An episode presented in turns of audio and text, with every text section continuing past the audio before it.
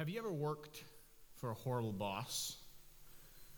Maybe someone like Meryl Streep's character in this clip from The Devil Wears Prada. In this movie, Streep is a genuinely terrible person to work for. She's rude, mistreats her employees, she's contemptuous, she's bossy.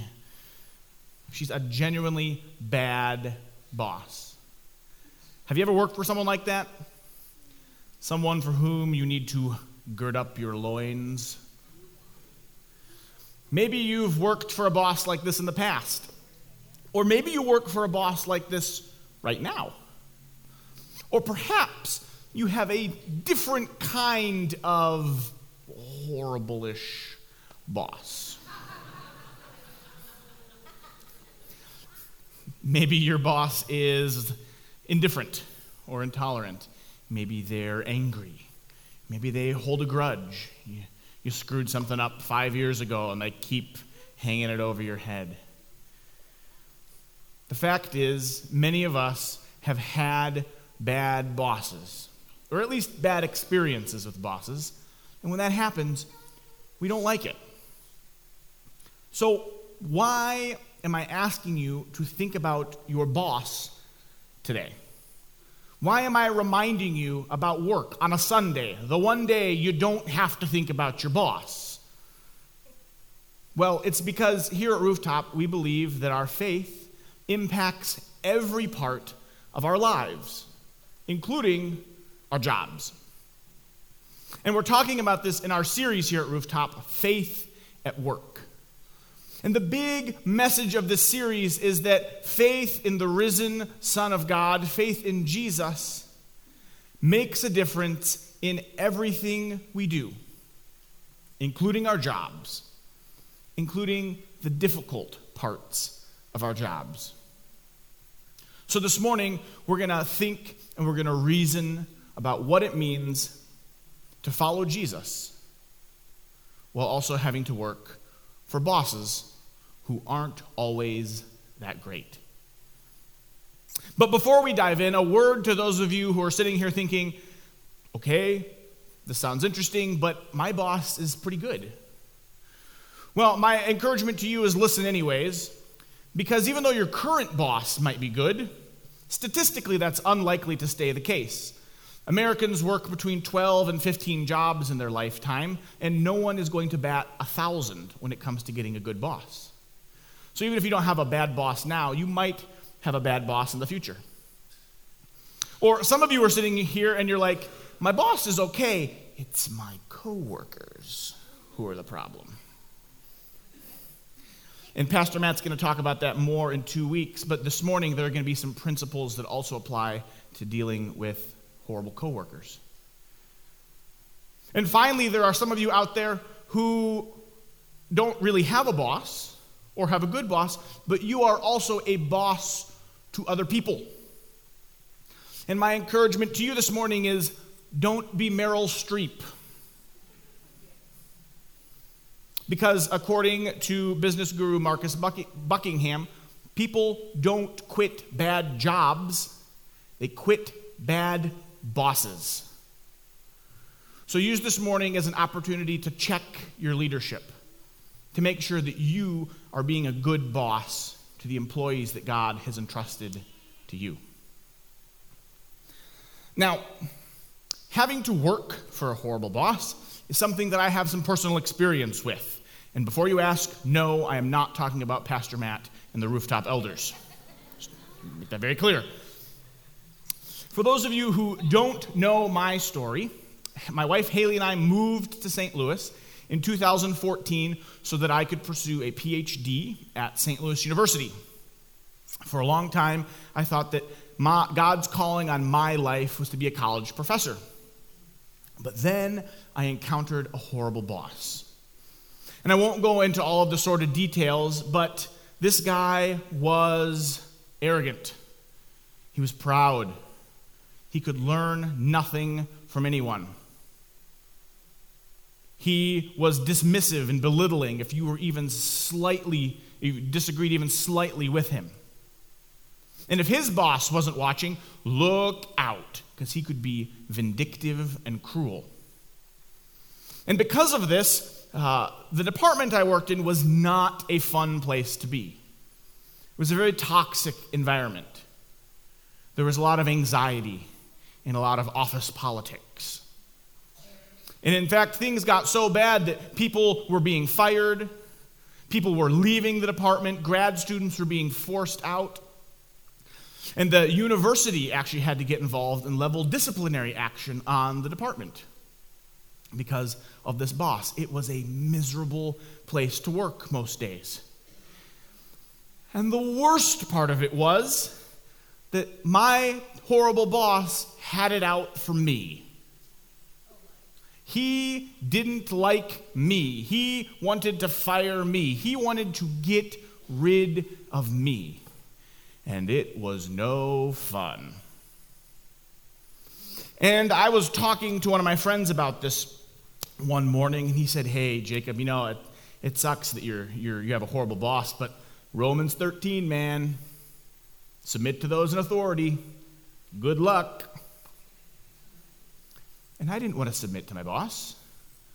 I didn't want to obey my boss. I didn't want to honor my boss. No, what I wanted to do was go into my backyard and gather some of the refuse that my dogs leave there, light it on fire, and leave it on my boss's porch. That's what I wanted to do. And just so the Chesterfield Police Department knows, I never actually did that. Just to be very, very clear with that. But what did I do? How did I respond to my horrible boss? How can any of us respond to our horrible bosses? What can we say? What can we do? How do we follow Jesus while also working with someone whom we can't seem to please? Well, let me share another story with you. A story about a boss and his employer, employee that happened about a thousand years before Jesus walked the earth. It happened during a time when kings ruled God's people. And if you've ever read the first part of the Christian Bible, the Old Testament, you know that warfare was a really common thing for God's people. And warfare is the context of our story today. Israel, God's people, has, have just defeated their arch enemies, the Philistines. So follow along with me.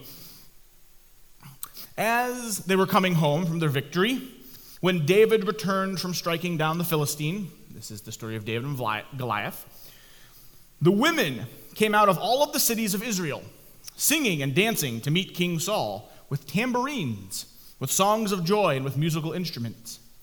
And the women sang to one another as they celebrated Saul has struck down his thousands, and David his ten thousands.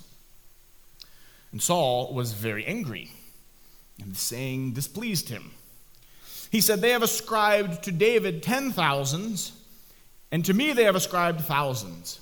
What more can he have but the kingdom?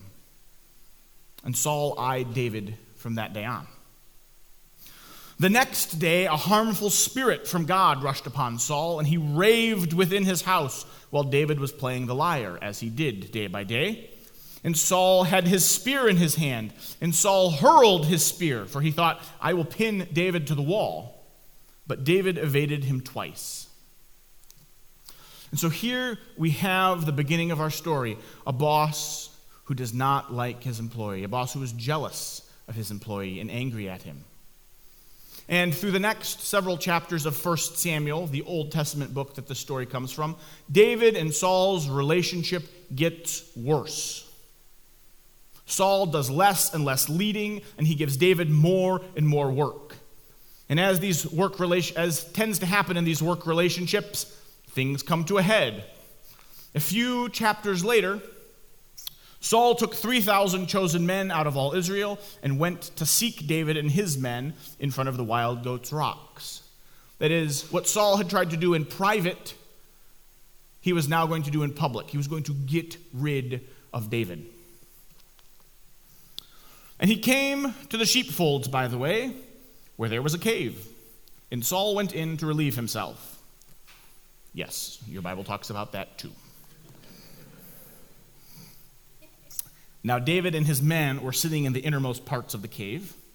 And the men of David said to him, Here is the day of which the Lord said to you, Behold, I will give your enemy into your hand, and you shall do to him as it shall seem good to you. What would seem good to you in that situation? What would seem good to you if you found your horrible boss in a comparably vulnerable situation? Remember, Saul has been a terrible boss. He has been angry, he has been violent, he has been jealous, he has been petty. He is literally trying to kill David here. What would you do? What does David do? Well, then David arose and stealthily cut off a corner of Saul's robe. And afterward, David's heart struck him because he had cut off a corner of Saul's robe. He said to his men, The Lord forbid that I should do this thing to my Lord, the Lord's anointed, to put out my hand against him, since he is the Lord's anointed. And so David persuaded his men with these words and did not permit them to attack Saul. And Saul rose up and left the cave and went on his way. And so, not only did David not harm Saul, but he actually convinced his co workers not to harm Saul too. While Saul is chasing him, while Saul is being a terrible boss, David recognizes that Saul is in a position of authority and he has been put there by God. And so David does the right thing. When faced with his horrible boss, David stands tall. He doesn't repay evil for evil. He doesn't repay death threat for death threat. He doesn't let his horrible boss distract him from the work that God has called him to. He doesn't let his horrible boss prevent him from living the life of holiness that God has said he needs to follow. No. When faced with his horrible boss, David does the right thing. He stands tall. Now, you may hear this story and you may say to yourself, cool. Good for David. Good for this guy in the Bible. He did the right thing. Whoa, never, never saw that in the Bible before.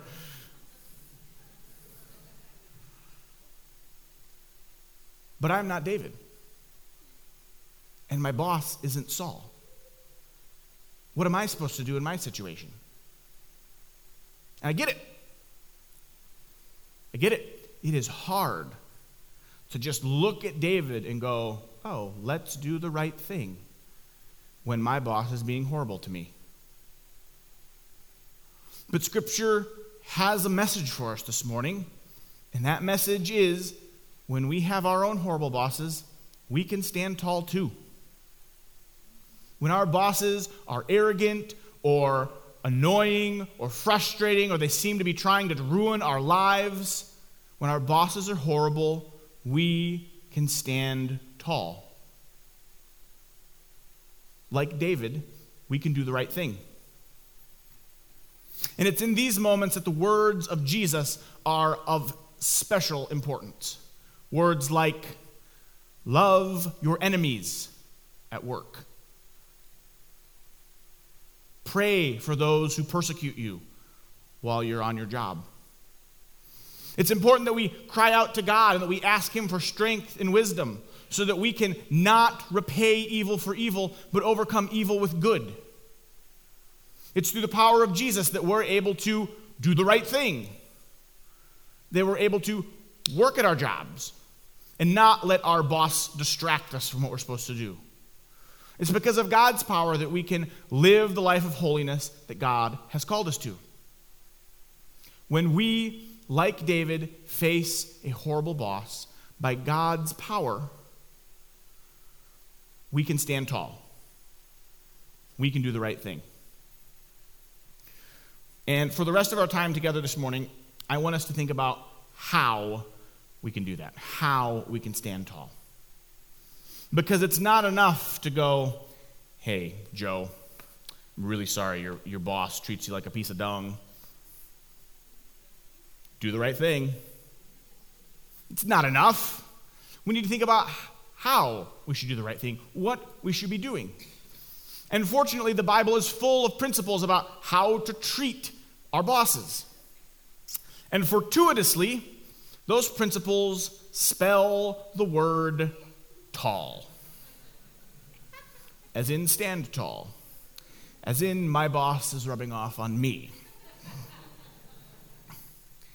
And so, what do you do when you're faced with a horrible boss? You stand tall. You turn to God, ask what may be true, lead yourself, and look at the big picture. So let's break this down. First, turn to God. Bring your problems at work to God in prayer. David actually does a really good job of this. When David is running from Saul in the story that we read earlier, he actually writes a couple of psalms. Psalms are prayerful songs to God about what's going on. And one of these psalms is Psalm 43, which says, Vindicate me, O God. Defend my cause against an ungodly people. From the deceitful and unjust man, Saul. Deliver me and I love the Psalms because they show us that we don't have to pretend like everything is okay when we talk to God. They remind us that we can be real, we can share what we're really feeling. And the big lesson from David here is that when you're having an experience with your horrible boss, before you vent to your spouse, before you complain to your coworkers, before you rant and rave all over social media, First, turn to God in prayer. Bring your anxieties and your troubles with your boss to God. A few years ago, when I was working a, a fairly menial job um, as I was making ends meet while in grad school, uh, I had the supervisor.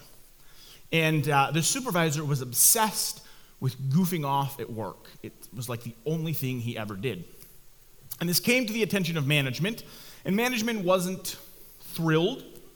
And they had some very strong things to say to the supervisor and to all of us who worked under him because they assumed that if he was goofing off, the rest of us were too.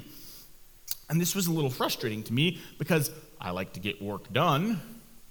And I remember going home one night and just talking to Haley and just venting to Haley about how frustrated I was at my supervisor and how frustrated I was at management and how unfair and unjust it was that we were being punished for my supervisor's mistake.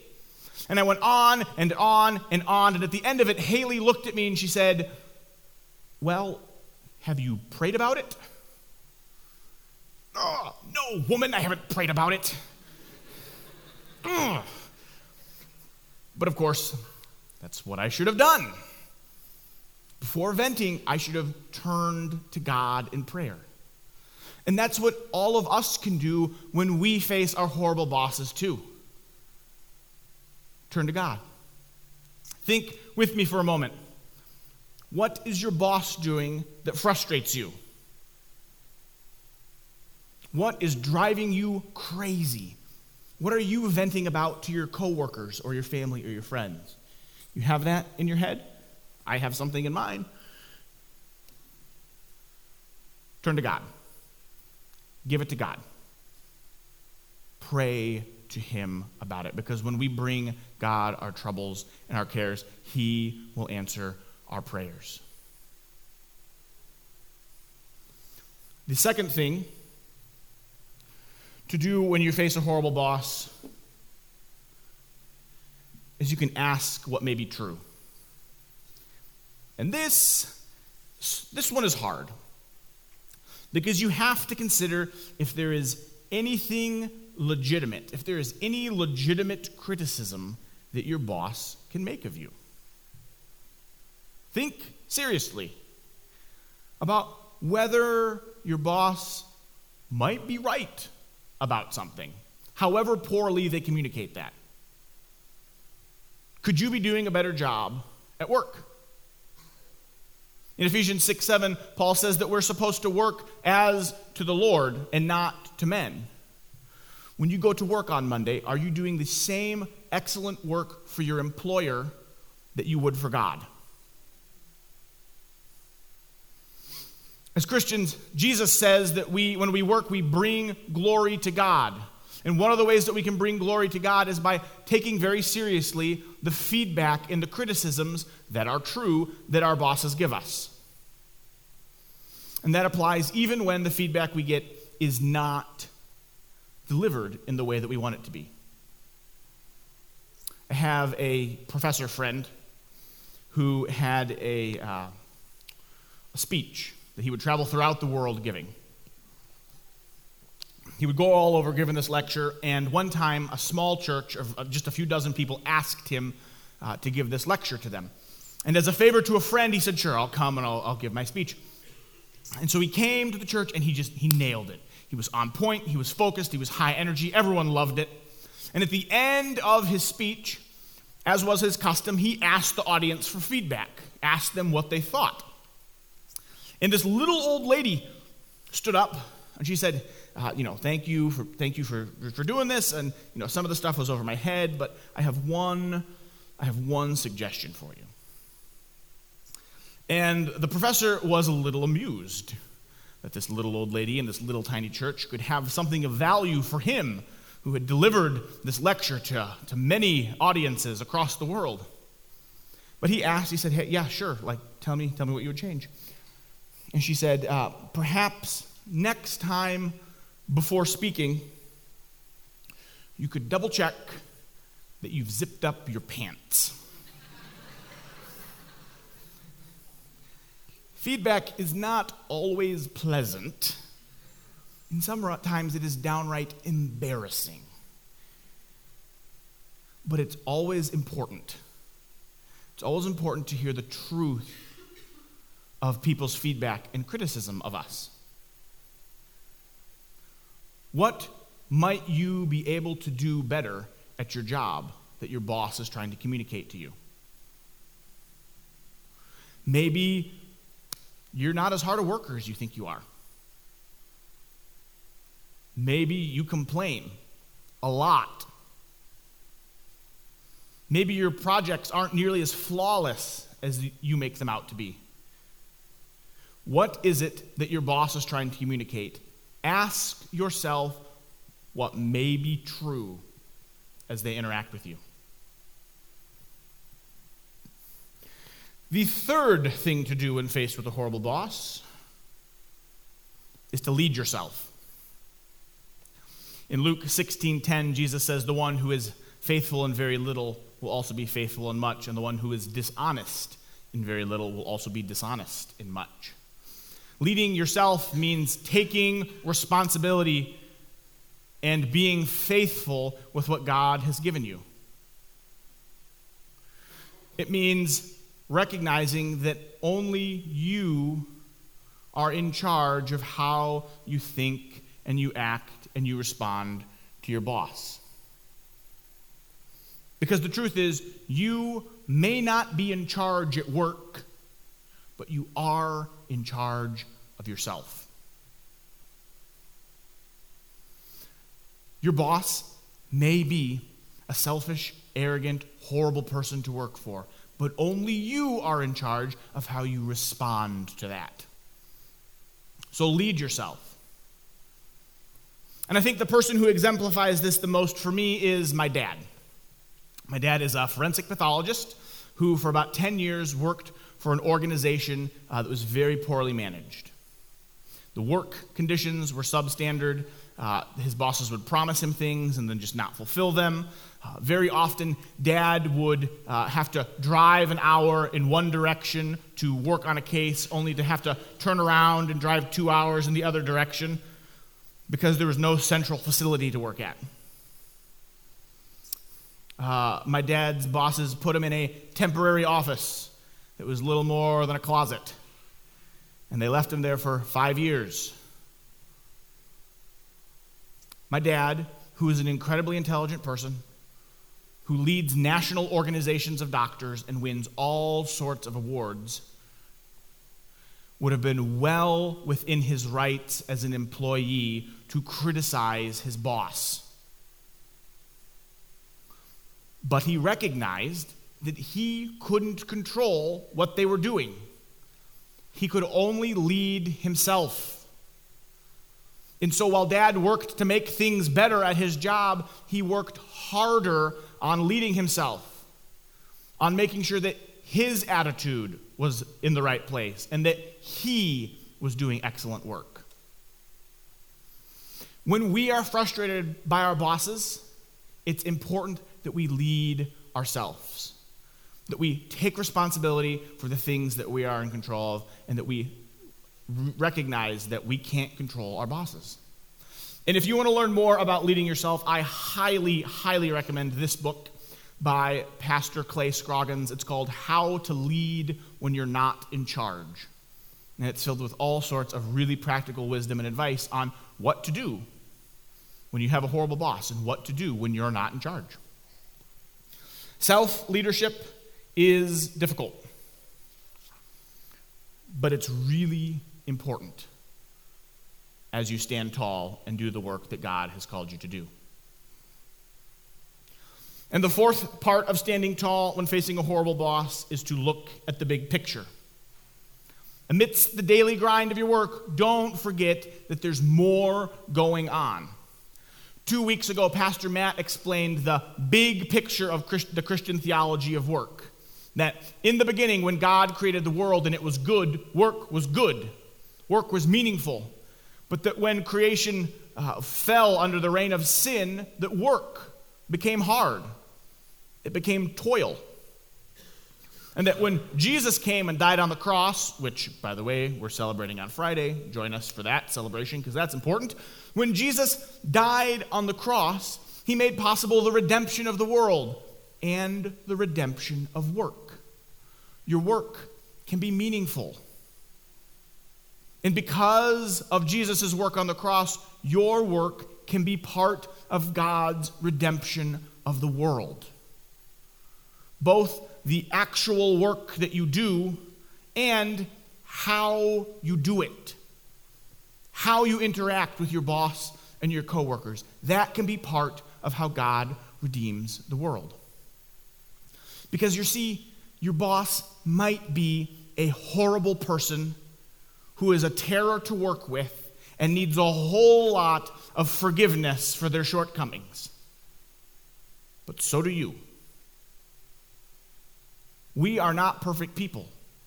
We are not perfect employees. Why do we think we can hold ourselves to a standard of perfection?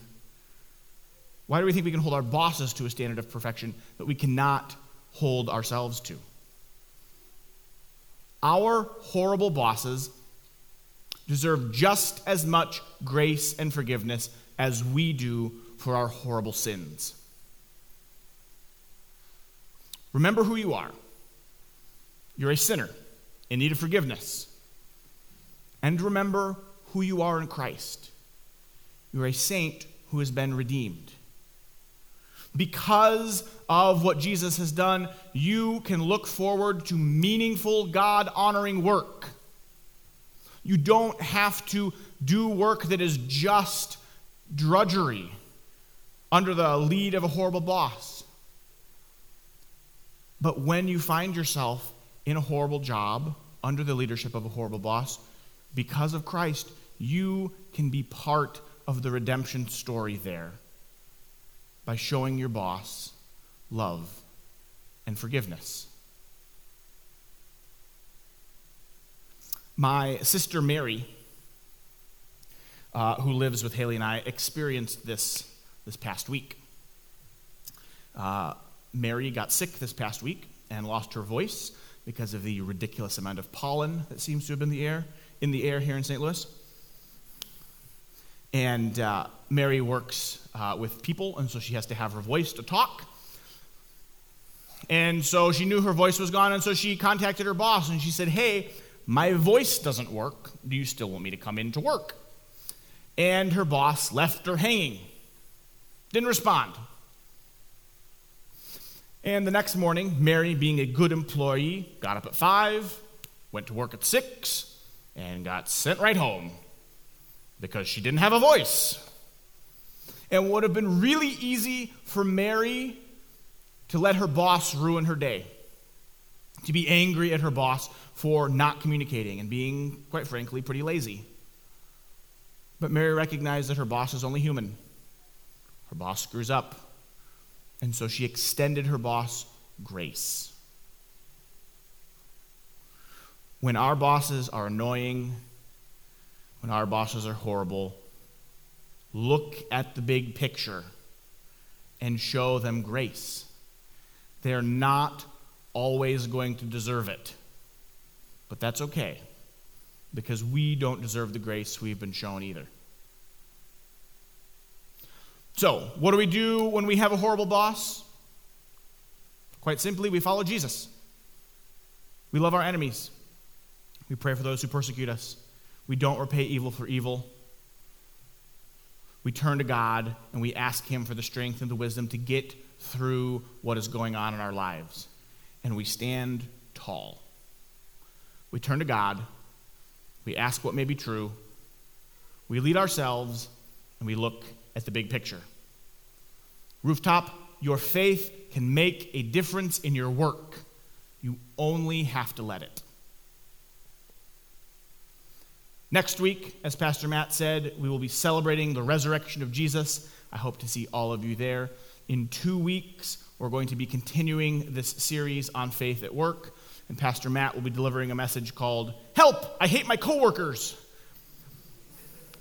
Which I really hope does not involve anyone that I know. It would be awkward. Uh, join me in praying for us as we close out our message this morning.